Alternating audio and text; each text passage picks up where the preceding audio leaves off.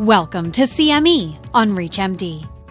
This episode is part of our Minute CME curriculum. Prior to beginning the activity, please be sure to review the faculty and commercial support disclosure statements as well as the learning objectives.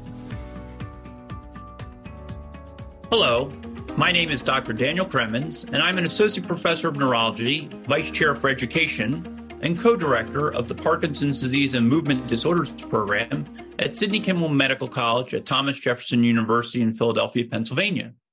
And my topic today is routine screening for psychotic symptoms in individual with Parkinson's disease leads to earlier diagnosis. So, Parkinson's disease psychosis is one of the most common uh, conditions associated with Parkinson's disease. Parkinson's disease itself has been described as a pandemic, with both the United States and global prevalence projected to more than double in the next two to three decades. And it's estimated that greater than 50% of patients will experience Parkinson's disease psychosis at some point during the course of their illness. In 2007, the NINDS came up with provisional diagnostic criteria for Parkinson's disease psychosis, and it has a distinct clinical appearance. First, you have to have the presence of one or more of the following in a patient who already is diagnosed with Parkinson's disease. And these include hallucinations, delusions, illusions, and a sense of presence.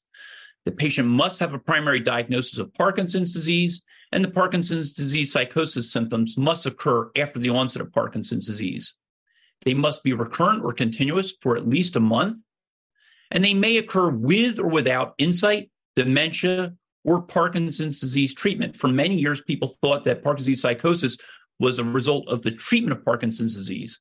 We now know that that's not true and that it can occur independent of treatment. And in fact, sometimes when we stop treatment, patients still remain psychotic. And of course, we want to rule out other medical or psychological causes for Parkinson's disease psychosis. So, what are the risk factors? Well, there are endogenous risk factors such as advanced age, cognitive impairment or dementia, probably being the most common one, the duration and severity of Parkinson's disease, the presence of sleep disturbances, the presence of other psychiatric symptoms such as anxiety or depression, and visual abnormalities or loss of visual acuity. And then we have exogenous factors, and these include medications for the treatment of Parkinson's disease, and then other medications such as anticholinergics or benzodiazepines, which may precipitate psychosis. One of the challenges in Parkinson's disease psychosis is a lot of people feel that hallucinations are benign.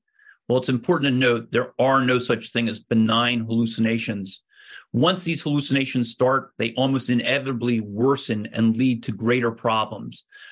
Chris Goetz did a study looking at 48 Parkinson's disease patients with so called benign hallucinations.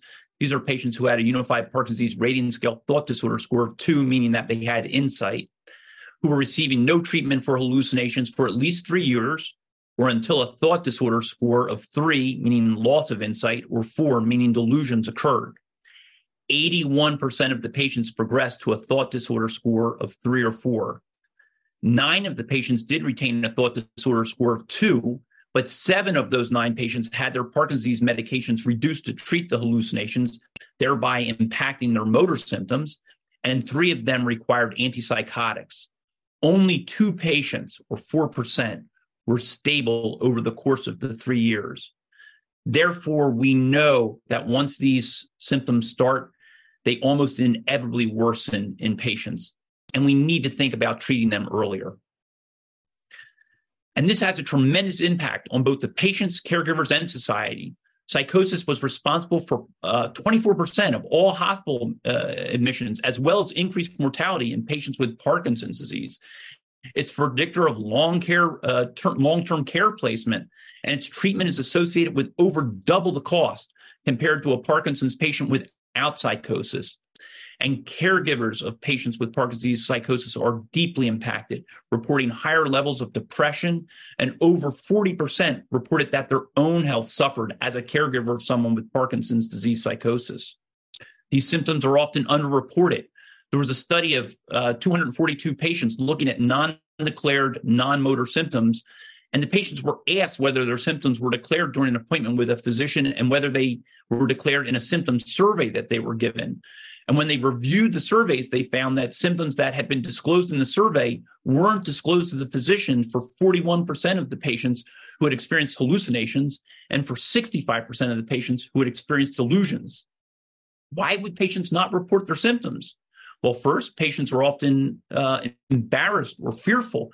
Doctor will think I'm crazy if I tell them I see things. It also may not be clear to patients that the non-motor symptoms or that they're experiencing are related to their Parkinson's disease. Sometimes people think there's a problem with their glasses if they're seeing spots on the wall. And a lot of times, office visits are very focused on motor symptom management. And as a result, non motor symptoms aren't addressed.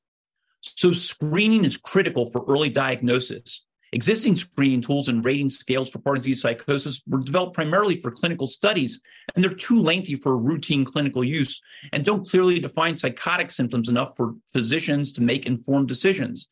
So the lack of this simple, straightforward, standardized screening and diagnostic approach limits the identification of patients who are suffering from Parkinson's psychosis, and it lowers the likelihood of early and effective treatment. But Dr. Powell and colleagues have recently proposed a simple two part screening tool to help facilitate the diagnosis and treatment of patients with Parkinson's psychosis. So, the first part of the screening tool consists of two broad questions which are administered in the waiting room prior to the visit in either paper or digital form. And these questions can be answered by either the patient or the caregiver. And these two questions are Does the patient see, hear, or otherwise sense things others do not? And then some examples are given. For example, seeing people or, or animals that are not there, hearing music, or misidentifying objects. And then the second question Does the patient believe things others do not believe to be true? And again, examples are given. For example, that their spouse is cheating Others are trying to harm them or deceiving them or conspiring against them. If the patient or caregiver answers yes to either of these questions, the clinician assessment should then be completed in order to make decisions regarding treatment. What about the clinician assessment? Again, to simplify the clinician assessment, specific examples of hallucinations and delusions that would need to be treated aren't included. It's a simple single question for the clinician uh, to ask, and that is does the patient have hallucinations or delusions that affect or disrupt any of his or her behaviors or activities or cause distress, including to the caregiver? By using this simple question, this allows the clinician to evaluate and discuss with the patient and caregiver how often hallucinations and delusions occur and how disruptive they are in order to make a decision regarding treatment.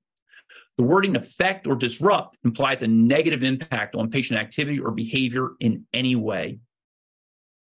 So, in conclusion, untreated symptoms of psychosis and Parkinson's disease are associated with progressive Parkinson's psychosis symptoms, poorer outcomes, impaired quality of life, and significant distress to the caregiver and patient. Patients often do not discuss Parkinson's psychosis symptoms, and physicians do a poor job asking about them. A recently proposed two part screening tool may allow for earlier identification and intervention in the management of Parkinson's disease psychosis. So, thanks for joining me today on this important program on Parkinson's disease psychosis.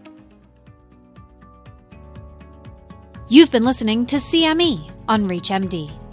This activity is jointly provided by Global Learning Collaborative, GLC, and Total CME Incorporated, and is part of our Minute CME curriculum.